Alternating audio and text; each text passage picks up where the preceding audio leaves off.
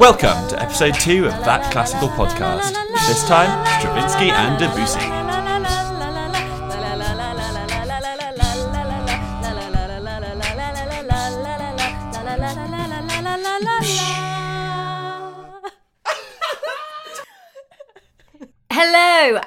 Welcome to another episode of That Classical Podcast. Hi, how you Hey. doing? Yeah, I'm doing great, Chris. How are you? I'm doing pretty well. I'm excited to talk some more about classical music. Oh, yeah, it's probably my too. favourite thing to do in the Um, world. I think we should start by saying thank you so much for all the feedback Hmm. um, that you've given us over the past couple of weeks. Uh, it's we really do appreciate it, even uh, the horrific insults that we've we've got so the far. thousands and thousands of hate messages we've got. Um, thank you so much. Yeah. Um, please do remember also if you enjoyed the podcast to rate us on iTunes. If you didn't enjoy it, maybe just skip that. Don't. I wouldn't bother. That's fine. Yeah. Um, what are we talking about today, Kelly? What's Okay, the well, difficult second album so- going to be about? Oh God, you, you said it. Um, so we did say last week that we were going to have more of a sort of solid uh, theme Hmm? to our episodes from now on. So today uh, we're going to talk about Stravinsky, Igor Stravinsky, and Claude Debussy. Claude Achille Debussy. Achille, like what? Like Achilles? yeah, like Achilles. It was Whoa, that's kind of tempting fate if you call yourself Achilles, isn't it? I don't know. I don't know. Uh, anyway, yeah, so we're going to be talking about them because. What, uh, what was our reason? There's there's like uh, there's a vague thematic link. So they were both uh, allied. They overlapped. They were both around sort of turn of the 20th century was when they they crossed over. I'll they were both it. sort of modernizers. They reimagined. Classicist. No, the classical- classical- sort of reimagined some stuff about harmony and the way in which music should sound. So we thought it'd be interesting to talk about the two of them. Awesome. Yeah, let's do that. Uh, anything else to say before we dive in? I think we should just get on with it. Let's do that. Der Classical Podcast. So Claude Debussy. Good. Claude. Um, right. So what we've decided to do is um, just to give a, a very, very brief uh, background and context to the composer. We've decided to do their life in 60 seconds for you. Uh, this is quite a difficult. This was really hard. feat. So I I was tasked with uh, doing a little biography of Debussy. Um, turns out there was no time to talk about any of his music because he had so many affairs. so I'm just going to be mainly talking about Debussy's love life. That's actually quite impressive. Um, okay, and I'm going to be genuinely sitting here timing him, uh, and I will be giving him signposts um, at 30 seconds. I'm really stressed out. This is and so never going to fit into 60 It- seconds. You've got to ha- you've got to make it happen. All right, okay. Just do what you need to do. You ready? I'm so ready. Psych yourself up. Okay. You ready? Three, two. Go. What? You can't. You, you Yeah, that's what they do on. TV. We're not on TV. Oh. Try again. Do it again. Listeners, she counted down three, two, and then she like started waving her fingers. And it's then an actually, audio then I said go, which totally defeated the point. okay, you ready? Right. Okay, three, two, one, go. Debussy, born 1862, died 1918, learned the piano at 7, 10 went to the Paris Conservatoire. 18 years old, started an eight year affair with a singer called Marie Blanche Vazinier. He moved to Rome, then moved back to Paris after a while. Uh, in Paris, started a relationship with a lady named Gaby Dupont. He cheated on her with a singer named Thérèse Roger. His friends disapproved, lots of them cut ties with him, bit of a pariah. He then left Gaby for her friend Lily, who was a model. He married Lily in 1899 after he threatened to kill himself if she refused. Then after a while, he got sick of her. She wasn't musical and couldn't have kids. so, ah, so he had an affair with a lady named Emma Bardak, who was the married mother of one of his pupils. Uh, he sent Lily to her father's house. He went on holiday with Emma, who was musical and sophisticated. They came back from holiday. Claude broke up with Lily by letter days before their fifth wedding anniversary. Lily tried to kill herself by shooting herself in the chest. Didn't work. 15 seconds. Oh god. Uh, then more friends cut ties with Claude after that. They wasn't good. All of Paris disowned Emma and Claude. They moved to England for a while. Emma was pregnant at this point. Then came back to Paris uh, at the end of Five 1905. Shut up. After 1905, they had their daughter Claude Emma, and Debussy wrote loads of music inspired by her. They married in 1908, stayed together for about 10 years, uh, and then Claude died in 1918 through rectal cancer. One oh, minute God. and five seconds. Oh, that was so close. Oh my gosh. That was so I should close. minus five points though. Are we doing I don't know from what, but. Just taking five points off your life. okay, life. that was great. Oh, I really hope you understood any of that. No, that guys. was great. Okay, cool. I, I mean, what player? right? A Toulouse. Um, just like the married mother of one of his pupils. Hilarious. I mean, And then he was like- terrible. Yeah, I It's mean, terrible, awful. Broke up with his wife of five years by letter. Jeez. It's After like sending- That is the worst breakup text. Maybe It's that's the ever worst breakup happened. text, yeah. Did it say "soz"? Um, Sus me. It's not nah. you, it's me. No, I think he was definitely like, it's 100% you. he wasn't that considerate. Um, Oh, so bollocks! That's, that that is bad. it was, it was pretty pretty rough, right? So that that in a little nutshell Sly was he was sly dog. Great. Okay. Debussy's well, love life. I hope that provided. Thank you very much, Chris. Very, That I, was- I was so that was stressful. quite That was so stressful. to behold, to witness. um, I hope it, that's given you listeners uh, a vague idea of. Of his, I guess his inspiration uh, for all of his beautiful music. Why not? Why not? Um, right. So, without further ado, shall we shall we move on to the first piece then? Which which Let's piece have it. you chosen? So, uh, I decided to choose a relatively famous piece by Monsieur Debussy, uh, one that I think you probably would all know. So it's called Clair de Lune, um, which has been featured on like every advert and film ever. Maybe in every film ever made. Yeah, Um, Ocean's Eleven, Ocean's Twi- Eleven, Twilight. the Levi's advert. We've, we've done our research, guys. Um, so yeah, so it's the the third movement in a piano suite that he wrote Hmm. in 1890. It's called the Suite Bergamasque, and this is the third movement of three. Um, and he based it on a poem by a chap named Paul Verlaine. Uh, not going to read the poem out to you. That's a bit pretentious Why the hell not? because it's pretentious. Okay. Uh, look it up yourself if you're interested in uh, 19th century French poetry. Anyway, we're going to play you a bit of it now. Uh, I hope you'll recognise it. If not, enjoy it for the first time.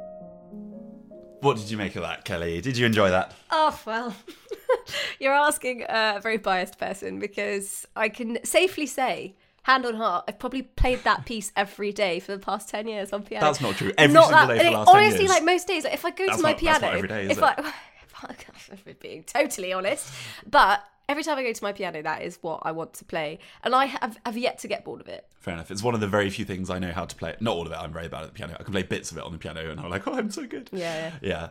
My Um, so I, yeah, Claude Debussy is probably most closely associated with a style of music called Impressionism, which I guess that piece would sort of broadly fall under. He wasn't a massive fan of the label himself, but sort of Not a massive fan of labels. he's, he's his own guy now. um, but so broadly speaking, it's impressionist, which talks more subjectively about mood and atmosphere rather than actively describing a certain event or And what was he? What were you saying about the poem?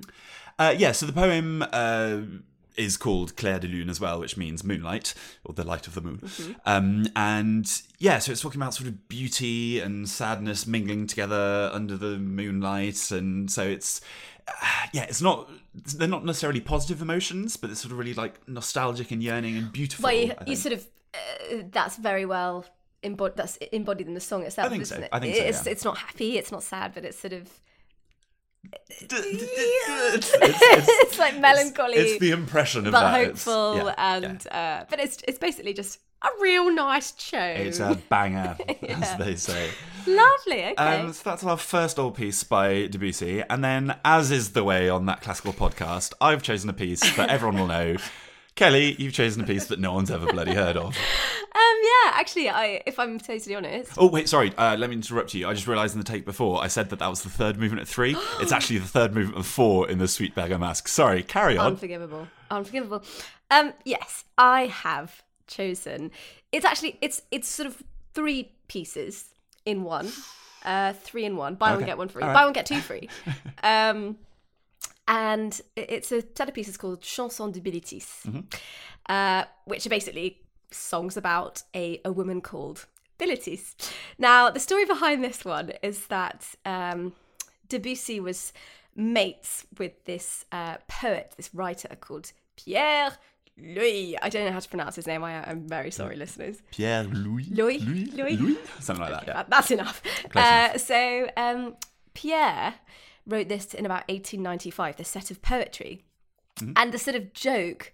But everyone believed that these he, was translating the poems from you know he'd found them in the in the tomb of this Greek priestess you know thousands of years ago and everyone was like oh that's so cool Loads, loads of stuff happened Um, like that. Um, yeah. Like loads of books written around that time by why French did writers. they do that Well, because around that time, it was sort of like they were excited about the fact that there were other countries. It was the first time you heard about other countries. They're like, "Oh my god, I Oh my found this letter written by someone from Persia." Yeah, well, they're a bunch of liars, aren't they? They um, are.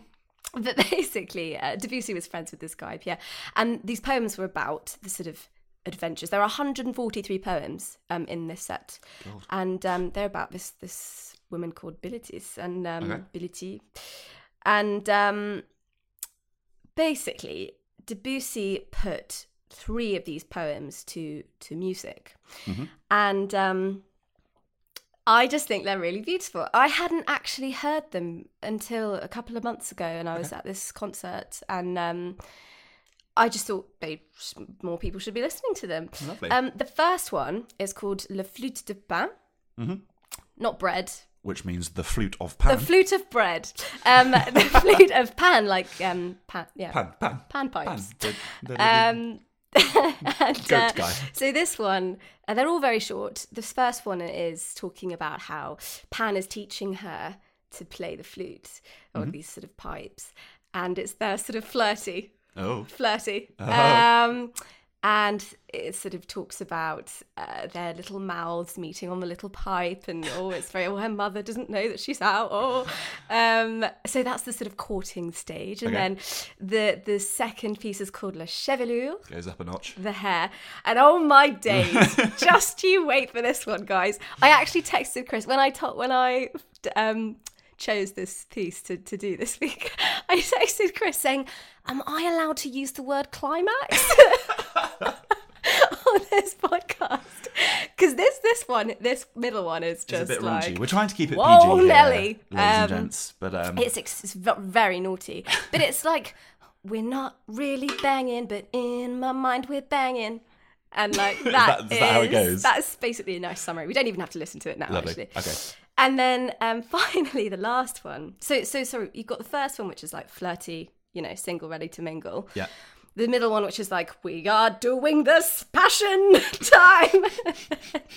and you finally got the last one, which is called La Tombeau des Naïades.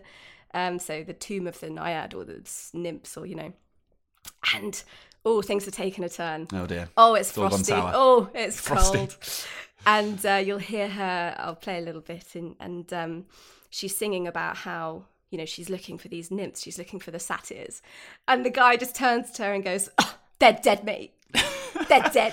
Uh, dead like our actually? love." Oh man, this sounds brutal. Um, so But it's like to be I don't think we can like ascribe biographical stuff to these songs, but like that's that was kind of Debussy style. It's just like, nah, mate, see ya. But that is it. And it's like, I hate to quote Beauty and the Beast, but tale as old as time.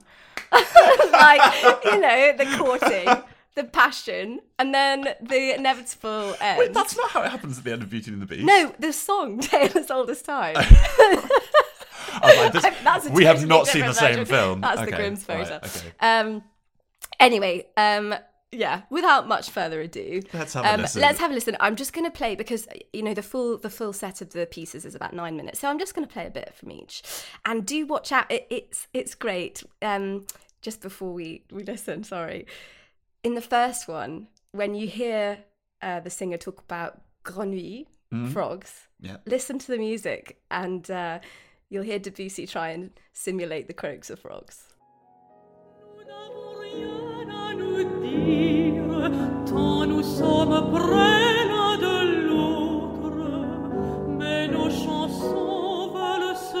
So this is La Flûte de Pan.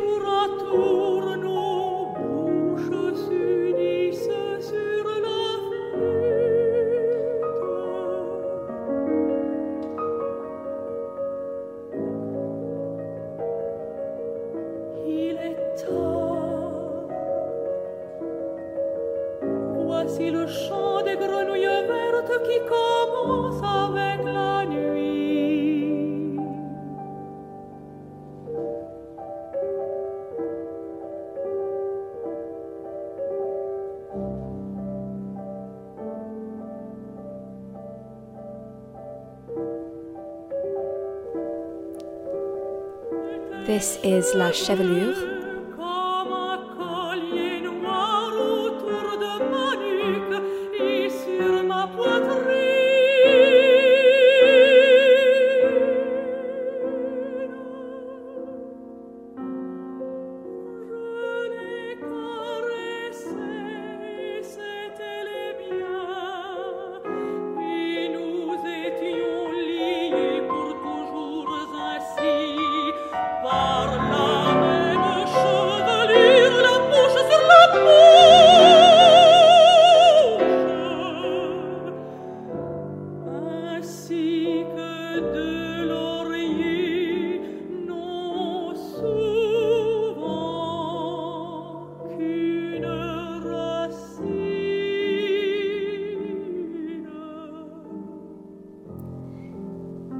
This is the last piece. It's Le Tombeau de Naïade.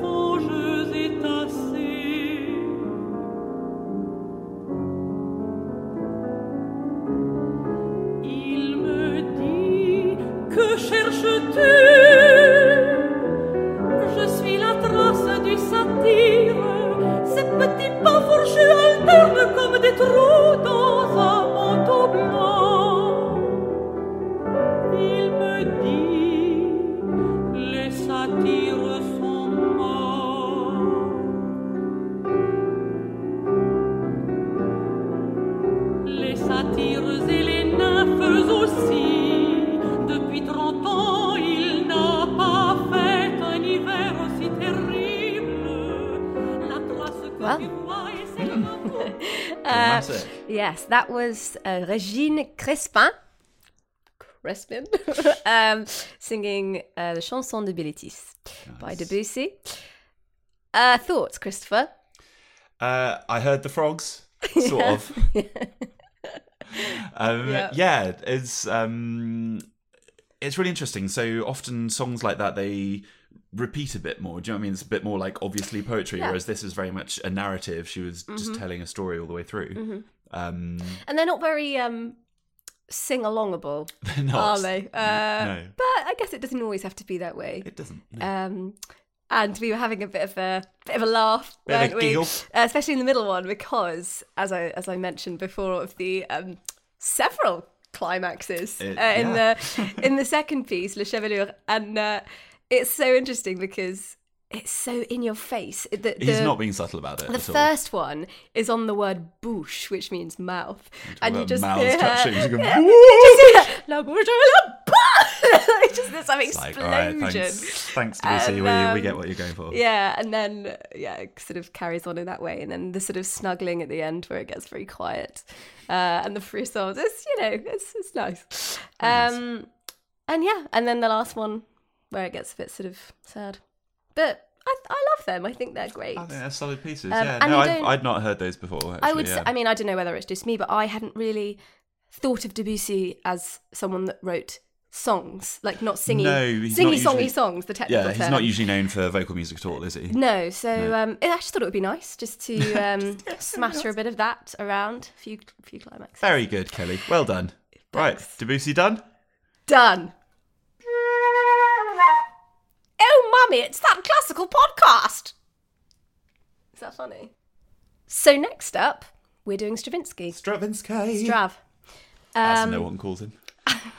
I am actually. I'm just warning you. I'm going to have to call him Strav in my one minute history because Is it's actually I didn't call Stravinsky- mine. I didn't call Debussy Deb. Mine's more of a tongue twister. Vaguely. Um, yes, so we're going to do another um, one minute Potted history. potted history for you. Right, I've Um, got my timer out now. I'm ready. I'm going to be militant. I'm going to try and put you off. Shout numbers at you. Okay. Right, are you ready, Kelly? okay, go on. Okay.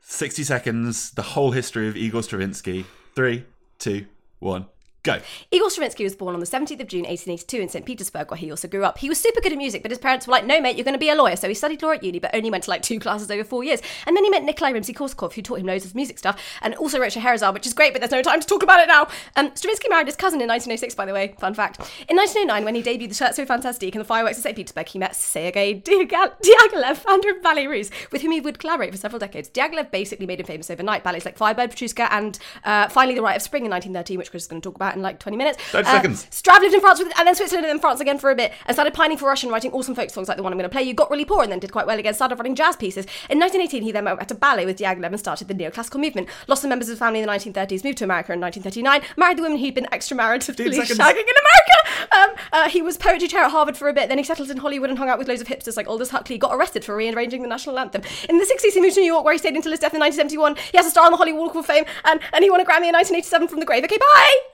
Oh, 59 seconds and 19 milliseconds. Oh, absolutely crushed That was the most stressful thing. Right, wasn't it? It ever horrible? done.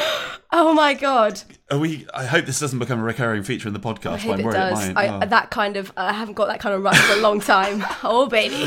oh gosh. Well, I hope you understood some of that. Um, just got a vague impression. yeah, I was mainly Stravinsky. just garbling. Um, right. How to carry on? Okay, so I'm actually now just going to jump straight into another piece. As one one piece the that piece I you're going to chose. talk about. what piece are you going to talk about? Composed so- by Mr. Stravinsky. So, um, the one again, I've chosen four in one. Buy one get three other ones free. Did the math right this time? Well. Um, so uh, they're called Four Russian Peasant Songs. They're written from about 1914 to 1917. And if you managed to hear anything I just said in that 60 seconds, uh, I did briefly mention that when Stravinsky wasn't living in Russia, he, he couldn't go back to Russia for a long time because of the war. Um, and um, he sort of started pining uh, for the homeland, for the motherland a little bit. And he got really into folk lore, sort of folk stories and stuff. Russian folk rather than like guys with beers and acoustic guitars. Not uh, Mumford and Sons, Right, no. cool. Uh, who knows if you'd like them today? I don't know. Um, these four peasant songs, they're called On Saint's Day in Chigasak. They only take about three minutes in total, by the way, all four of them. Um, on Saint's Day in Chigasak, Mm-hmm. Overson, The Pike, and Master Portly. Master Portly. That's what they used to call me at school. um, right, so well, uh, the reason I chose these is because I just thought the stories behind them were really sort of lovely. Um, and um, uh, Stravinsky said that they're the kind of songs sung by peasants while fortune tellers read their fingerprints on the smoke blackened bottoms of saucers. It's very Um, evocative. Yeah, it's great, isn't it? nice, It turns okay. out that actually I think that was a mistranslation and it was a different kind of uh, sort of fortune telling from a big like, bowl of water or something. Anyway, um, So you have no idea what's no, going this on. is what this is the debate in the classical Kelly. music world. I'm just, you know, just fighting everyone's corner. So the first song here, um, on Saints Day in Chigasak. Uh, by the way, all of these are totally a cappella, so that there are no instruments. He did add some horns in later years, but the, the ones I'm going to play, it's just voices, really pretty. Lovely. Um, the first one on Saints Day in Chigasak, it's they're all a bit nonsensical, really. It's all in Russian. Um, Just because you don't speak Russian doesn't mean they're nonsensical. no, but even in Russian, I mean, they're. I mean, I think the, the words here translated are. So it is said that on Saints' Day in Chigasak, on Yaozoi, all the lucky peasants roll in riches, gathering golden pieces by the shovelful and silver by the basketful. I mean, that doesn't sound that nonsensical. Well, It's poetic. Um, so it's, it's all about. Just because you don't speak Russian, you're like, oh, no, I have no idea. They're talking absolute jealous. nonsense. Uh, so that's the first one, and then the second one, Overson, is um, about sort of a hunting excursion that ends with the added luck of the hunter finding a handful of money. Um, Is all these fields are just covered like silver, gold, and money? yeah. Oh my gosh. The next one, the pike, is about fish that's made of jewels. Do we think that Stravinsky maybe had a bit of an idealized remembrance of what Russia was actually like during the First World War? Um, and then the last one is about um, the harvest and spreading seeds through a field. And um, Master Portly, it- it's sort of in between the, the choir shouting glory, which is Slava. They're like glory, glory, glory, and they're talking about Master Portly who's got a sack full of fleas. What? That's, that's glorious. So, Glorious. well, everyone else is like, oh my god, look at this fish made of literal diamonds." and then this Master Portly's got the fleas. a sack. of a, a sack of Yeah. fleas. Um, but it's you know it's Harvest anyway. it does paint a really sort of great picture of what it used to be like. I word for guess. Okay, sure. Um, so yeah, let, let's have a listen. We're going to listen to the whole thing actually because it's only three minutes. Um, so it's rather difficult to cut and paste. Um. All right, here we go.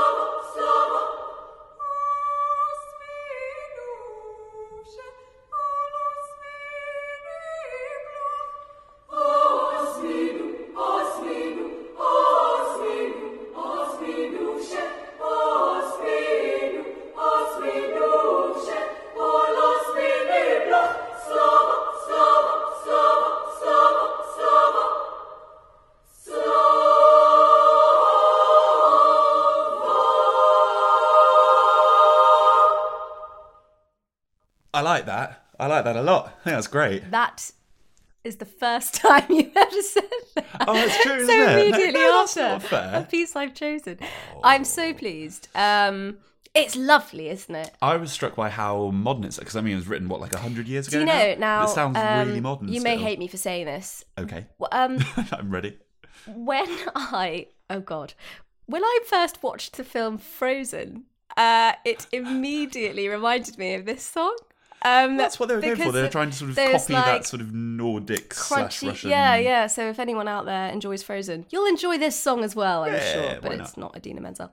Um, but yeah, I just thought that the chords are so crunchy and Yeah, just yeah, they're nice. so great. And um, Yeah, we were actually saying off mic. Um, I don't know if you know him, a sort of a composer who's writing stuff at the moment. A guy called Eric Whitacre, who writes a lot, lot of stuff for for choir.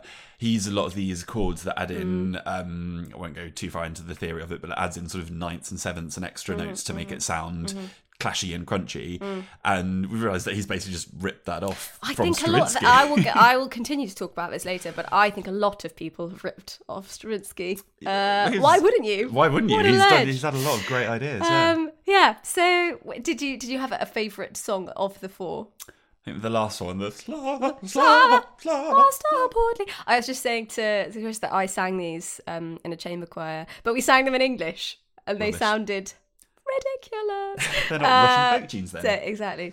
There we go. Um, all right. So, on to the last piece. The last piece for today. So the piece I've chosen um, is going to be the Rite of Spring, which is uh, one of the three ballets that Kelly mentioned earlier. So the three sort of most famous ones that he's got are Firebird, Petrushka, and The Rite of Spring. Uh, the Rite of Spring was written sort of between 1911 1913. I think 1913 was the premiere of Yeah, it as it well. was, yeah. Um, and basically, the initial public reaction was not overwhelmingly positive. You could say. Uh, basically, it's most well known for there being more or less riots at the premiere. Uh, so it was premiered in Paris. Um, it's pretty wild. So the crowd sort of jeered and booed and hissed all the way through Yeah. from the start. But then I think people were enjoying it. Well, sort of. But, But, it was more sort of like a frenzy, wasn't it? they yeah everyone went mad it was mostly at the choreography so the music is pretty crazy but the choreography was sort of so primal and wild so the, the story is it's sort of uh, an imagined version of a prehistoric russia that stravinsky sort of made up and the this rite of spring is about a teenage girl who's been selected as a sacrificial victim and has to dance herself to death to bring on the spring basically Crikey. as you do. And so everything about it is just really sort of raw and elemental. Um, and I found an amazing quote. There was a journalist who was in the audience of the, the premiere, and apparently the uh, all the audience members got so worked up. This guy wrote that there was a person behind him who got so carried away that he started beating rhythmically on top of his head, uh, but he didn't even notice for a while because he was so carried away as well Are you saying you've never done that, Chris? just started pounding away. Yeah, but basically, yeah. So it ended up with about sort of forty people getting kicked out. Uh, it was so noisy that the dancers couldn't hear the music on stage, so the choreographer had to be standing in the wings, literally counting out the moves to the dancers on stage, so they could just dance along to it. Anyway, so uh, rather than play you one straight excerpt from this, uh, How long go. was it in total? Oh, uh, good question. 20 minutes? I don't know. No, it's a bit longer than that. I think it's close to forty minutes. Is it? Yeah, the Oh, whole God. thing. I think. Sorry, yeah. There's like a suite. There's a suite that's a shorter Right. version, but I think the actual total thing is um a bit longer than that. Yeah. So the first thing I'm going to play you is the intro. The in, in very first thing you hear is this uh, really high, sort of plaintive tune. Now this is played by the bassoon. This is strange. So the bassoon is the sort of long, red-shaped wind instrument that you see people in orchestras playing. Usually plays the lower notes. Uh, Stravinsky wrote just this like insanely high part for the bassoon. It's so so difficult to play on the bassoon. So I've heard. I've never played the bassoon. um, and then he's got other instruments coming in. So the next uh, instrument picking up the tune after that is the cor anglais, which is like a lower version of the oboe, basically, um, and that's playing really, really low in its uh, in its range. So then super high and super low. Super high, and super low, um, and basically, yeah, it just sort of from the start you feel a bit unsettled and turned upside down. You don't really know what's going on. So let's have a listen to that intro first of all.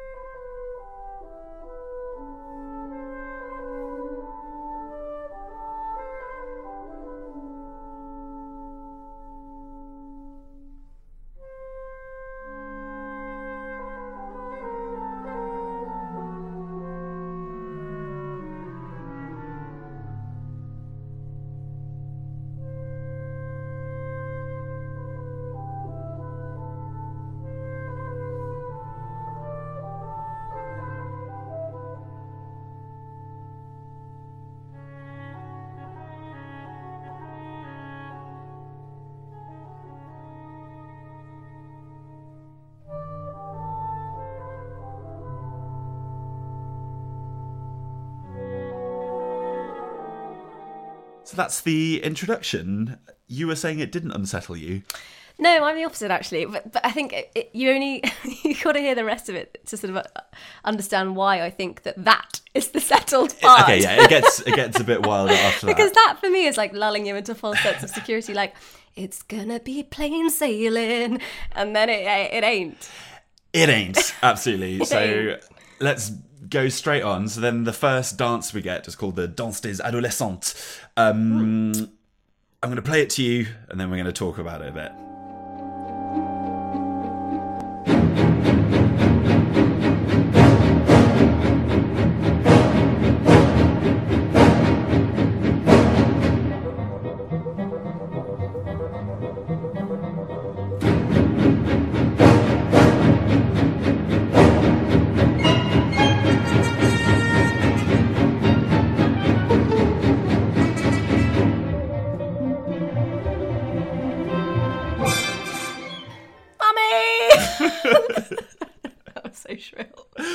Um, yeah, Terrifying. terrifying. So I can see why you thought the intro was maybe a bit See more what I chilled mean? out than that. See I what I do. mean?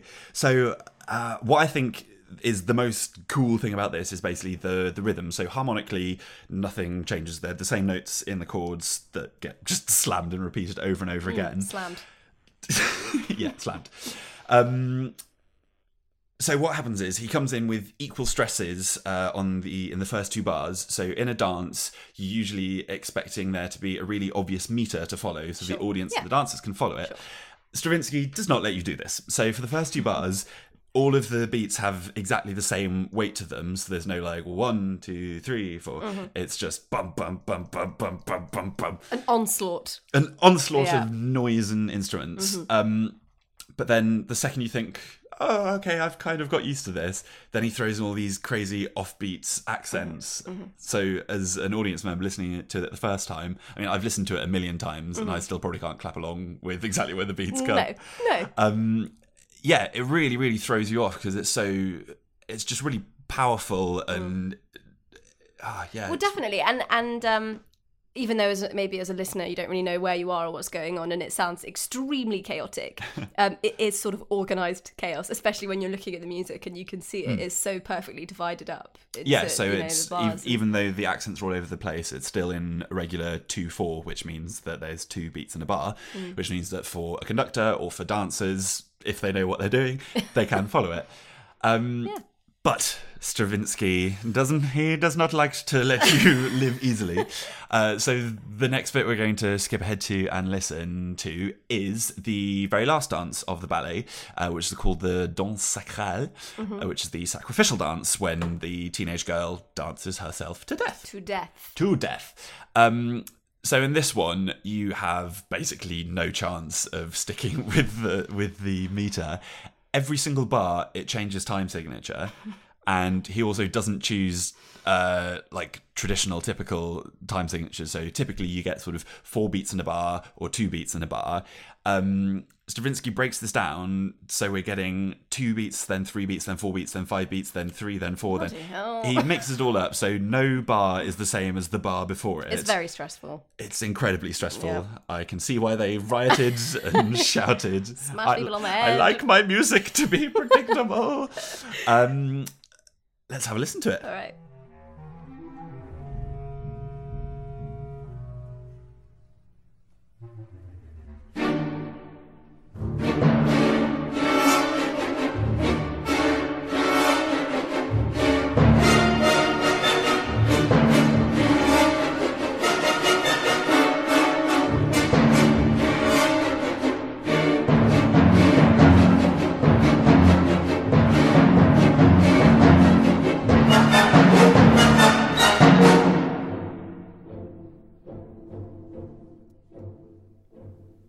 Oh god, so stressful to listen to. It's so stressful.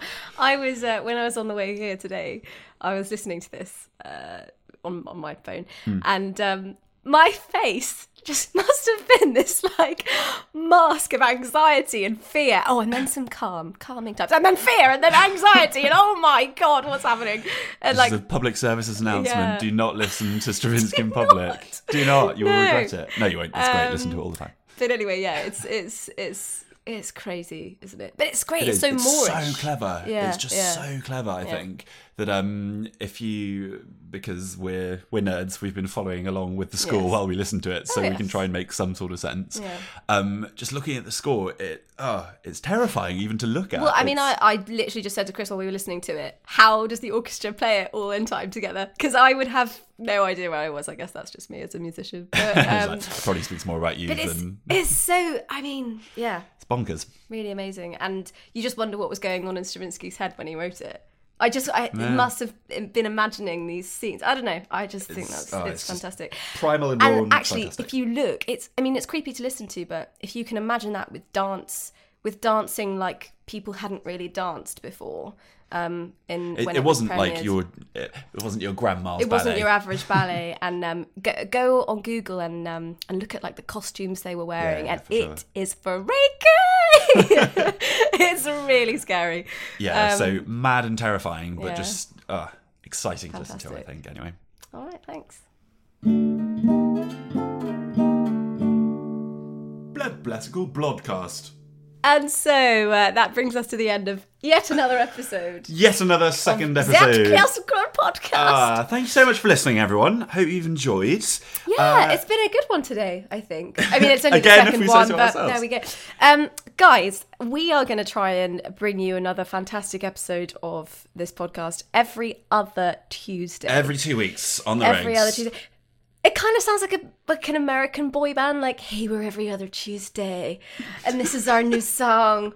Never gonna unfriend podcast. you, girl." um, but anyway, and, uh, every other Tuesday is what we're gonna do.